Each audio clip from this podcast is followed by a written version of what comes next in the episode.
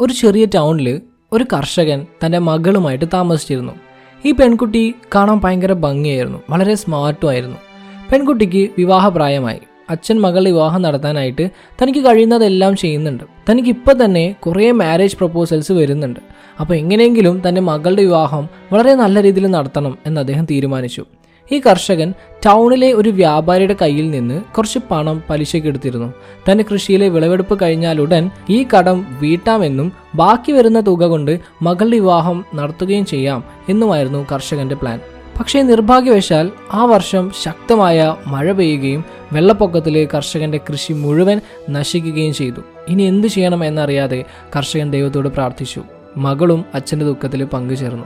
ഈ സമയത്ത് കൗശലക്കാരനായ വ്യാപാരി കർഷകന്റെ അടുത്ത് വന്ന് തന്റെ മകളെ എനിക്ക് വിവാഹം കഴിച്ചു തരികയാണെങ്കിൽ ലോണെല്ലാം ഒഴിവാക്കി തരാം എന്ന് പറഞ്ഞു. കർഷകൻ നിരസിച്ചു. അപ്പം തന്നെ അത് റിജക്റ്റ് ചെയ്തു. അത് ഈ വ്യാപാരിക്ക് ഇഷ്ടായില്ല. അയാൾ ഉടനെ മറ്റൊരു ട്രിക്കുമായിട്ട് എത്തി. അയാൾ ഈ കർഷകനെയും അയാളുടെ മകളെയും തന്റെ അടുത്തേക്ക് വിളിപ്പിച്ചു. അവരെത്തിയപ്പോൾ വ്യാപാരി തന്റെ ഈവിൽ പ്ലാൻ പറഞ്ഞു. അയാൾ പറഞ്ഞു ഞാൻ ഈ ബാഗിൽ രണ്ട് ഉരുളൻ കല്ലുകൾ വെക്കും. ഒരു വെള്ളക്കല്ലും ഒരു കറുത്ത കല്ലും. നിങ്ങളുടെ മകൾ ഈ ബാഗിൽ നിന്ന് ഏതെങ്കിലും ഒരു കല്ലെടുക്കണം എടുക്കുന്ന കല്ല് കറുത്തതാണെങ്കിൽ കടം വീടും പക്ഷേ തന്റെ മകളെ എനിക്ക് വിവാഹം കഴിച്ച് തരേണ്ടി വരും. എടുക്കുന്ന കല്ല് വെള്ളയാണെങ്കിൽ കടം വീടുകയും ചെയ്യും മകളെ എനിക്ക് വിവാഹം കഴിച്ച് തരികയും വേണ്ട.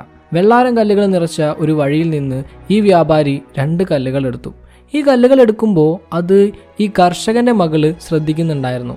അയാൾ എടുത്ത രണ്ട് കല്ലും കറുപ്പായിരുന്നു. പെൺകുട്ടി ഇത് കണ്ടിട്ടും കാണാത്തതുപോലെ നിന്നു. വ്യാപാരിയുടെ ആ പ്രൊപ്പോസൽ ആക്സെപ്റ്റ് ചെയ്തു. കർഷകൻ ഇത് കണ്ടപ്പോൾ ഒന്ന് അമ്പരന്നെങ്കിലും തന്റെ മകൾ സ്മാർട്ടാണെന്നും അവൾ എന്തെങ്കിലും മനസ്സിൽ പ്ലാൻ ചെയ്തിട്ടുണ്ടാകുമെന്നും അയാൾ വിശ്വസിച്ചു. വ്യാപാരി ആ ബാഗ് എടുത്ത് കല്ല് ചൂസ് ചെയ്യാനായി മകളുടെ നേരെ നീട്ടി.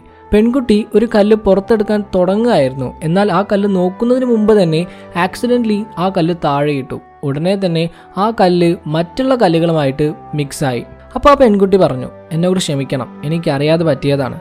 പക്ഷേ കുഴപ്പമില്ല. ബാഗിലുള്ള കല്ല് ഏതാണെന്ന് നോക്കാം. അപ്പോൾ മനസ്സിലാവുമല്ലോ ഞാൻ ഏത് കല്ലാണ് ശരിക്കും എടുത്തത് എന്ന്. തന്റെ കള്ളി വെളിച്ചത്തായി എന്ന് വ്യാപാരിക്ക് മനസ്സിലായി. പക്ഷേ തന്റെ അഭിമാനം രക്ഷിക്കാനായിട്ട് വ്യാപാരിക്ക് വേറെ വഴിയൊന്നും ഉണ്ടായിരുന്നില്ല. അങ്ങനെ ആ കർഷകന്റെ കടം വിടുകയും ചെയ്തു. എന്നാൽ തന്റെ മകളെ വ്യാപാരിക്ക് വിവാഹം കഴിച്ച് കൊടുക്കേണ്ടി വന്നതുമില്ല. നമ്മളെല്ലാവരും ജീവിതത്തിൽ ഇതുപോലെ ഡിഫിക്കൽട്ട് ആയിട്ടുള്ള സിറ്റുവേഷൻസ് ഫേസ് ചെയ്യേണ്ടതായിട്ട് വരും. പ്രശ്നം എന്താണെന്ന് വെച്ചിട്ടുണ്ടെങ്കിൽ നമ്മളിൽ മിക്ക ആളുകളും ഇങ്ങനൊരു സിറ്റുവേഷൻ വരുമ്പോൾ ആകെ ടെൻഷൻ ആവും and we lose our presence of mind മനസ്സാന്നിധ്യം നഷ്ടപ്പെടും. അപ്പോൾ നമ്മൾ വിചാരിക്കും ശരിക്കും നമ്മൾ പെട്ടുപോയി. ഇനി ഇതിൽ നിന്ന് രക്ഷപ്പെടാനായിട്ട് ഒരു വഴിയുമില്ല എന്ന്. Which is absolutely not true നമ്മളൊന്ന് കാമായിട്ട് ആ സിറ്റുവേഷനെ നന്നായിട്ടൊന്ന് അനലൈസ് ചെയ്ത് കഴിഞ്ഞാൽ നമുക്ക് അവിടെയുള്ള അവസരത്തെ കാണാൻ സാധിക്കും. പുറത്ത് കടക്കാൻ ഒരു വഴി കണ്ടെത്താൻ സാധിക്കും. So never lose your presence of mind thank you for your time have a nice day